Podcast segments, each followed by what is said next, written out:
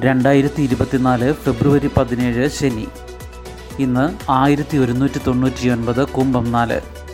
വാർത്തകൾ വായിക്കുന്നത് ജീരവി വയനാട്ടിൽ വീണ്ടും കാട്ടാനക്കലി വാച്ചറെ ചവിട്ടിക്കൊന്നു.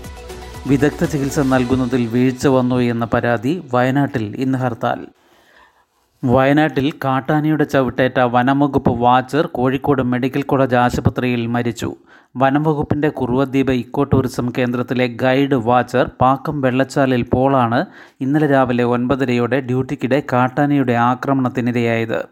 വിദഗ്ധ ചികിത്സയ്ക്ക് സൗകര്യമൊരുക്കുന്നതിൽ അധികാരികൾ ഗുരുതര വീഴ്ച വരുത്തിയതാണ് മരണത്തിനിടയാക്കിയതെന്ന് ആക്ഷേപമുണ്ട്. കഴിഞ്ഞ ദിവസം പടമല ചാലികതയിൽ കർഷകൻ അജീഷിനെ കർണാടക തുരത്തിയ മോഴയാന ചവിട്ടിക്കൊന്ന സ്ഥലത്തുനിന്ന് ഏഴ് കിലോമീറ്റർ മാത്രം അകലെയാണ് പോൾ ആക്രമണത്തിനിരയായത്. ആനക്കൂട്ടത്തിൽ അഞ്ച് ആനകളുണ്ടായിരുന്നു. അവയിലൊന്നാണ് പോളിനെ ആക്രമിച്ചത്. അജീഷിനെ കൊന്ന ബേലൂർ മക്കിനെ തുരത്തുന്നതിന്റെ ഭാഗമായി കുറുവദ്വീപ് അടച്ചതറിയാതെ വരുന്ന സഞ്ചാരികളെ മടക്കി വിടുന്നതിനെത്തിയതായിരുന്നു പോൾ.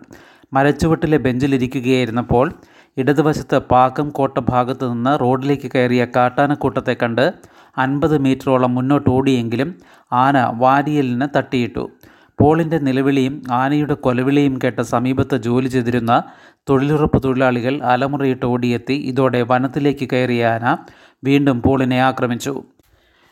ഇവർ വിവരം അറിയിച്ചതനുസരിച്ച് ചെറിയമലയിൽ നിന്ന് കാറുമായി എത്തിയവരാണ് പോളിനെ മാനന്തവാടി മെഡിക്കൽ കോളേജ് ആശുപത്രിയിൽ എത്തിച്ചത് രാവിലെ അപകടമുണ്ടായിട്ടും പോളിന് വിദഗ്ധ ചികിത്സ ഉറപ്പാക്കുന്നതിൽ വലിയ വീഴ്ചയുണ്ടായി.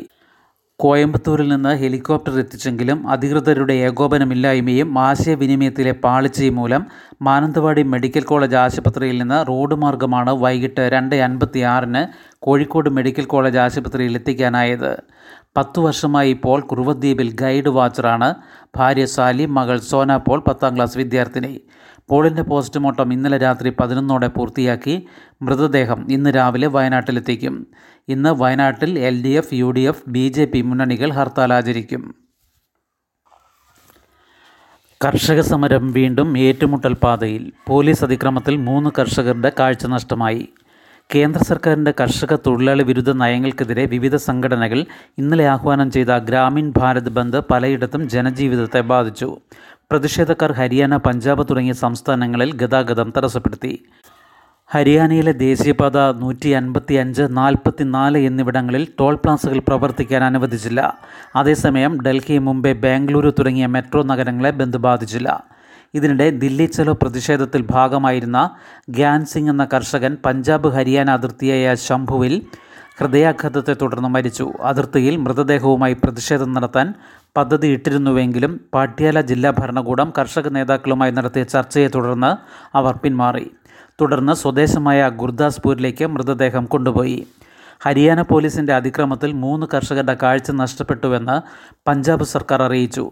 ഹരിയാന പഞ്ചാബ് അതിർത്തിയിലെ ശംഭു ഖനൂരി എന്നിവിടങ്ങളിലെ പ്രതിഷേധക്കാർക്ക് നേരെ പോലീസ് ടിയർ ഗ്യാസ് ഷെല്ലുകളും റബ്ബർ ബുള്ളറ്റുകളും പ്രയോഗിച്ചതിൽ അൻപത്തിയെട്ട് പേർക്ക് പരിക്കേറ്റിരുന്നു. ഇതിൽ ചണ്ഡീഗഡിലെ സർക്കാർ ആശുപത്രിയിൽ ചികിത്സയിലുള്ള മൂന്ന് പേരുടെ കാഴ്ചയാണ് നഷ്ടപ്പെട്ടത്. വ്യാഴാഴ്ച കേന്ദ്ര സർക്കാരുമായി നടത്തിയ ചർച്ചകൾ പരാജയപ്പെട്ടതോടെ കൂടുതൽ കർഷകർ അതിർത്തിയിലേക്ക് എത്തിയിട്ടുണ്ട്. ശംഭു അതിർത്തിയിൽ കർഷകരും പോലീസും തമ്മിൽ ഇന്നലെയും ഏറ്റുമുട്ടലുണ്ടായി. പ്രതിഷേധക്കാർ പോലീസിന് നേരെ കല്ലെറിഞ്ഞു. തിരികെ കണ്ണീർവാതകം പ്രയോഗിച്ചാണ് പോലീസ് നേരിട്ടത്.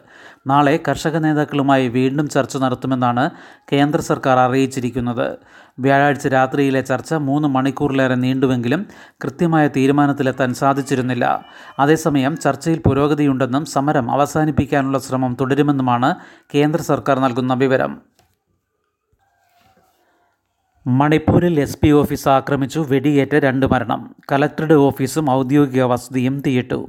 മണിപ്പൂരിൽ ഗോത്രമേഖലയായ ചുരാചന്ദ്പൂരിൽ പോലീസ് സൂപ്രണ്ടിന്റെ ഓഫീസിന് നേരെയുള്ള ആക്രമണത്തിൽ രണ്ടുപേർ വെടിയേറ്റ് മരിച്ചു. ഇരുപത്തിയഞ്ചോളം പേർക്ക് പരിക്കേറ്റു. ജില്ലാ കലക്ടറുടെ ഓഫീസും ഔദ്യോഗിക വസതിയും ജനക്കൂട്ടം തീയിട്ടു. കലക്ടറും എസ് പിയും അസം റൈഫിൾസ് ക്യാമ്പിൽ അഭയം തേടിയിരിക്കുകയാണ്. ചുരാചന്ദ്പൂരിൽ ഇന്റർനെറ്റ് നിരോധിച്ചു. കൂടുതൽ കേന്ദ്രസേനയെ പ്രദേശത്ത് വിന്യസിച്ചിട്ടുണ്ട്. ആയുധധാരികളായ ഗ്രാമസംരക്ഷണ സേനയ്ക്കൊപ്പം ഫോട്ടോയ്ക്ക് പോസ്റ്റ് ചെയ്ത കുക്കി ഗോത്രത്തിൽപ്പെട്ട ഹെഡ് കോൺസ്റ്റബിളിനെ സസ്പെൻഡ് ചെയ്തതാണ് ജനക്കൂട്ടത്തെ പ്രകോപിപ്പിച്ചത്. ഈ വീഡിയോ വൈറലായതോടെ ചുരാചന്ദ്പൂരിൽ പുതുതായി ചുമതലയേറ്റ എസ് പി ഹെഡ് കോൺസ്റ്റബിളിനെ സസ്പെൻഡ് ചെയ്യുകയായിരുന്നു. സമാന സാഹചര്യത്തിലുള്ള വീഡിയോകളിൽ മെയ്തൈ പോലീസുകാർ ഉൾപ്പെട്ടിട്ടുണ്ടെന്നും അവർക്കെതിരെ നടപടി ഉണ്ടായിട്ടില്ലെന്നും ഗോത്ര സംഘടനകൾ പറഞ്ഞു. നാനൂറോളം വരുന്ന ജനക്കൂട്ടം രാത്രി എസ് പി ഓഫീസിലേക്ക് ഇരച്ചു കയറിയതോടെയാണ് കേന്ദ്രസേന വെടിവെച്ചത്. ഇരുപത്തിനാല് മണിക്കൂറിനകം കലക്ടറും എസ് പിയും ചുരാചന്ദ്പൂർ വിട്ടുപോകണമെന്ന് ഗോത്ര സംഘടനകൾ അന്ത്യശാസനം നൽകി. മണിപ്പൂർ കലാപത്തിൽ കൊല്ലപ്പെട്ട ഗോത്ര വിഭാഗക്കാരുടെ സ്മരണയ്ക്കായി ഒരുക്കിയ വാൾ ഓഫ് റിമംബറൻസിൽ തടിച്ചുകൂടിയ ജനക്കൂട്ടത്തിനു നേരെയും വെടിവെപ്പ് നടന്നു. വെടിവെപ്പ് അനുമതി നൽകിയതിനാണ് കലക്ടർക്ക് അന്ത്യശാസനം. സസ്പെൻഷൻ പിൻവലിച്ചില്ലെങ്കിൽ എല്ലാ സർക്കാർ ഓഫീസുകളുടെയും പ്രവർത്തനം നിർത്തിവെപ്പിക്കുമെന്നും സംഘടനകൾ മുന്നറിയിപ്പ് നൽകി.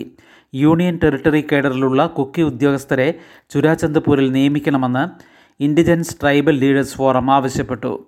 മണിപ്പൂരിലെങ്ങും സ്ഥിതി സ്ഫോടനാത്മകമാണ്. ഇംഫാൽ താഴ്വരയുടെ നിയന്ത്രണം സായുധ മെയ്തൈ സംഘടനകൾ ഏറ്റെടുത്തു. സമാന സാഹചര്യമാണ് ഗോത്ര മേഖലകളിലും. റഫ നഗരത്തിൽ വ്യോമാക്രമണം പത്തു മരണം. നാസർ ആശുപത്രിയിൽ ഓക്സിജൻ നിലച്ചു അഞ്ച് രോഗികൾ മരിച്ചു. ഇസ്രായേൽ സംഘർഷത്തിനിടെ പലസ്തീൻകാരുടെ അവസാന അഭയകേന്ദ്രമായിരുന്ന റഫ നഗരത്തിൽ ഇസ്രായേൽ നടത്തിയ ബോംബാക്രമണത്തിൽ പത്ത് പേർ കൊല്ലപ്പെട്ടു. ഒട്ടേറെ പേർക്ക് പരിക്കേറ്റു. രക്ഷ തേടി ഈജിപ്ത് അതിർത്തി നഗരമായ ഇവിടെ തമ്പടിച്ചിട്ടുള്ള പതിമൂന്ന് ലക്ഷത്തോളം പലസ്തീൻകാർ ആസന്നമായ കരയുദ്ധ ഭീതിയിൽ കൂട്ടപലായനത്തിനൊരുങ്ങുന്നു. അഭയാർത്ഥി പ്രവാഹമുണ്ടായാൽ അവരെ സുരക്ഷിതമായി പാർപ്പിക്കുന്നതിനായി ഈജിപ്ത് അതിർത്തിയിൽ വിപുലമായ കോൺക്രീറ്റ് വേലിക്കെട്ടുകൾ നിർമ്മിക്കുന്നതിന്റെ ഉപഗ്രഹ ചിത്രങ്ങൾ പുറത്തു വന്നിട്ടുണ്ട്. ഗാസയിലെ അവസാന അഭയകേന്ദ്രമായിരുന്ന നാസർ ആശുപത്രിയിൽ ഇസ്രായേൽ സേന തിരച്ചിൽ തുടരുകയാണ്. ഓക്സിജൻ നിലച്ചതിനാൽ അത്യാഹിത വിഭാഗത്തിലുണ്ടായിരുന്ന അഞ്ച് രോഗികൾ മരിച്ചു. ഹമാസ് പ്രവർത്തകരും അവർ ബന്ദിയാക്കിയ ഇസ്രായേലുകാരും ഇവിടെയുണ്ടെന്ന് അവകാശപ്പെട്ടാണ് ഇസ്രായേൽ സേന നാസർ ആശുപത്രിയിൽ തിരച്ചിൽ നടത്തുന്നത്. ഇവിടെ അഭയം തേടിയിരുന്നവരിൽ ഭൂരിപക്ഷം ആളുകളും സേന എത്തും മുൻപ് മാറിയിരുന്നു. ജനറേറ്ററുകൾ ഇന്ധനമില്ലാതെ നിശ്ചലമായതോടെ ആശുപത്രിയിലെ വൈദ്യുത ബന്ധം നിലച്ചു. ഒക്ടോബർ ഏഴ് ആക്രമണത്തിൽ പങ്കെടുത്ത ഏഴ് ഹമാസ് പ്രവർത്തകരെ ആശുപത്രിയിൽ നിന്ന് പിടികൂടിയതായി ഇസ്രായേൽ സേന അറിയിച്ചു. അതേസമയം ബുധനാഴ്ച രാത്രി ലെബനനിൽ നടത്തിയ ആക്രമണത്തിൽ ഹിസ്ബുല്ലയുടെ സീനിയർ കമാൻഡർ അലി മുഹമ്മദ് അൽഡാബ്സിനെയും ഡെപ്യൂട്ടി കമാൻഡർ ഹസൻ ഇബ്രാഹിം ഇസയെയും വധിച്ചതായി ഇസ്രായേൽ സേന അറിയിച്ചു. കഴിഞ്ഞ വർഷം മാർച്ചിൽ വടക്കൻ ഇസ്രായേലിലെ മൊജീദോ ജംഗ്ഷനിൽ നടന്ന ആക്രമണത്തിന്റെ മുഖ്യ ആസൂത്രകനായിരുന്നു അൽഡാബ്സ്. ഇതിന് തിരിച്ചടിയായി ഹിസ്ബുല്ല ഇന്നലെ ഇസ്രായേലിന്റെ ലെബനൻ അതിർത്തി പട്ടണങ്ങളിൽ റോക്കറ്റ് ആക്രമണം നടത്തി. എത്ര വലിയ സമ്മർദ്ദമുണ്ടായാലും പലസ്തീൻ രാജ്യത്തെ അംഗീകരിക്കാൻ തയ്യാറല്ലെന്ന് ഇസ്രായേൽ പ്രധാനമന്ത്രി ബെന്യാമിൻ നദന്യാഹു ജെറുസലേമിൽ പറഞ്ഞു. ഇസ്രായേലിന്റെ പ്രധാന സഖ്യകക്ഷിയായ യു എസ് പ്രശ്നപരിഹാരത്തിനായി പലസ്തീൻ രാജ്യത്തെ അംഗീകരിക്കണമെന്ന് ആവശ്യപ്പെടുന്നതിനിടെയാണ് ഇത്. സ്കൂളുകൾ കേന്ദ്രീകരിച്ച് സ്കിൽ സെന്റർ പഠനം നിർത്തിയവർക്കും സൗജന്യ പരിശീലനം. സംസ്ഥാനത്തെ ഇരുന്നൂറ്റി മുപ്പത്തിയാറ് government secondary higher secondary vocational higher secondary സ്കൂളുകൾ കേന്ദ്രീകരിച്ച് തൊഴിൽ നൈപുണ്യ കേന്ദ്രങ്ങൾ അതായത് സ്കിൽ സെന്ററുകൾ ആരംഭിക്കുന്നു. പഠനം നിർത്തിയവർക്ക് ഉൾപ്പെടെ പുത്തൻ തൊഴിൽ മേഖലകളിൽ സൗജന്യ പരിശീലനം നൽകുകയാണ് ലക്ഷ്യം. കേന്ദ്രാവിഷ്കൃത പദ്ധതിയായ സ്റ്റാർസ് പ്രകാരമാണ് ഇത്. ആദ്യഘട്ടത്തിൽ പതിനാല് കേന്ദ്രങ്ങൾ ആരംഭിക്കുമെന്ന് മന്ത്രി വി. ശിവൻകുട്ടി അറിയിച്ചു. ഓരോ സെന്ററിലും രണ്ട് തൊഴിൽ മേഖലയുമായി ബന്ധപ്പെട്ട രണ്ട് ബാച്ച് ഉണ്ടാകും. ഒരു ബാച്ചിൽ ഇരുപത്തിയഞ്ച് പേർ. കോഴ്സ് കാലാവധി ഒരു വർഷം. Higher secondary vocational higher secondary വിദ്യാർത്ഥികൾക്കും ഓപ്പൺ സ്കൂൾ വിദ്യാർത്ഥികൾക്കുമൊപ്പം പത്താം ക്ലാസ് കഴിഞ്ഞ് പഠനം നിർത്തിയവർ ആദിവാസി മേഖലയിലുള്ളവർ ഭിന്നശേഷിക്കാർ എന്നിവർക്കും പ്രവേശനം ലഭിക്കും. പ്രായപരിധി ഇരുപത്തിമൂന്ന് വയസ്സ്. പട്ടിക വിഭാഗക്കാർക്ക് രണ്ട് വർഷത്തെയും ഭിന്നശേഷിക്കാർക്ക് അഞ്ച് വർഷത്തെയും ഇളവുണ്ട്. സ്കൂളുകളിൽ വാട്ടർ ബെൽ.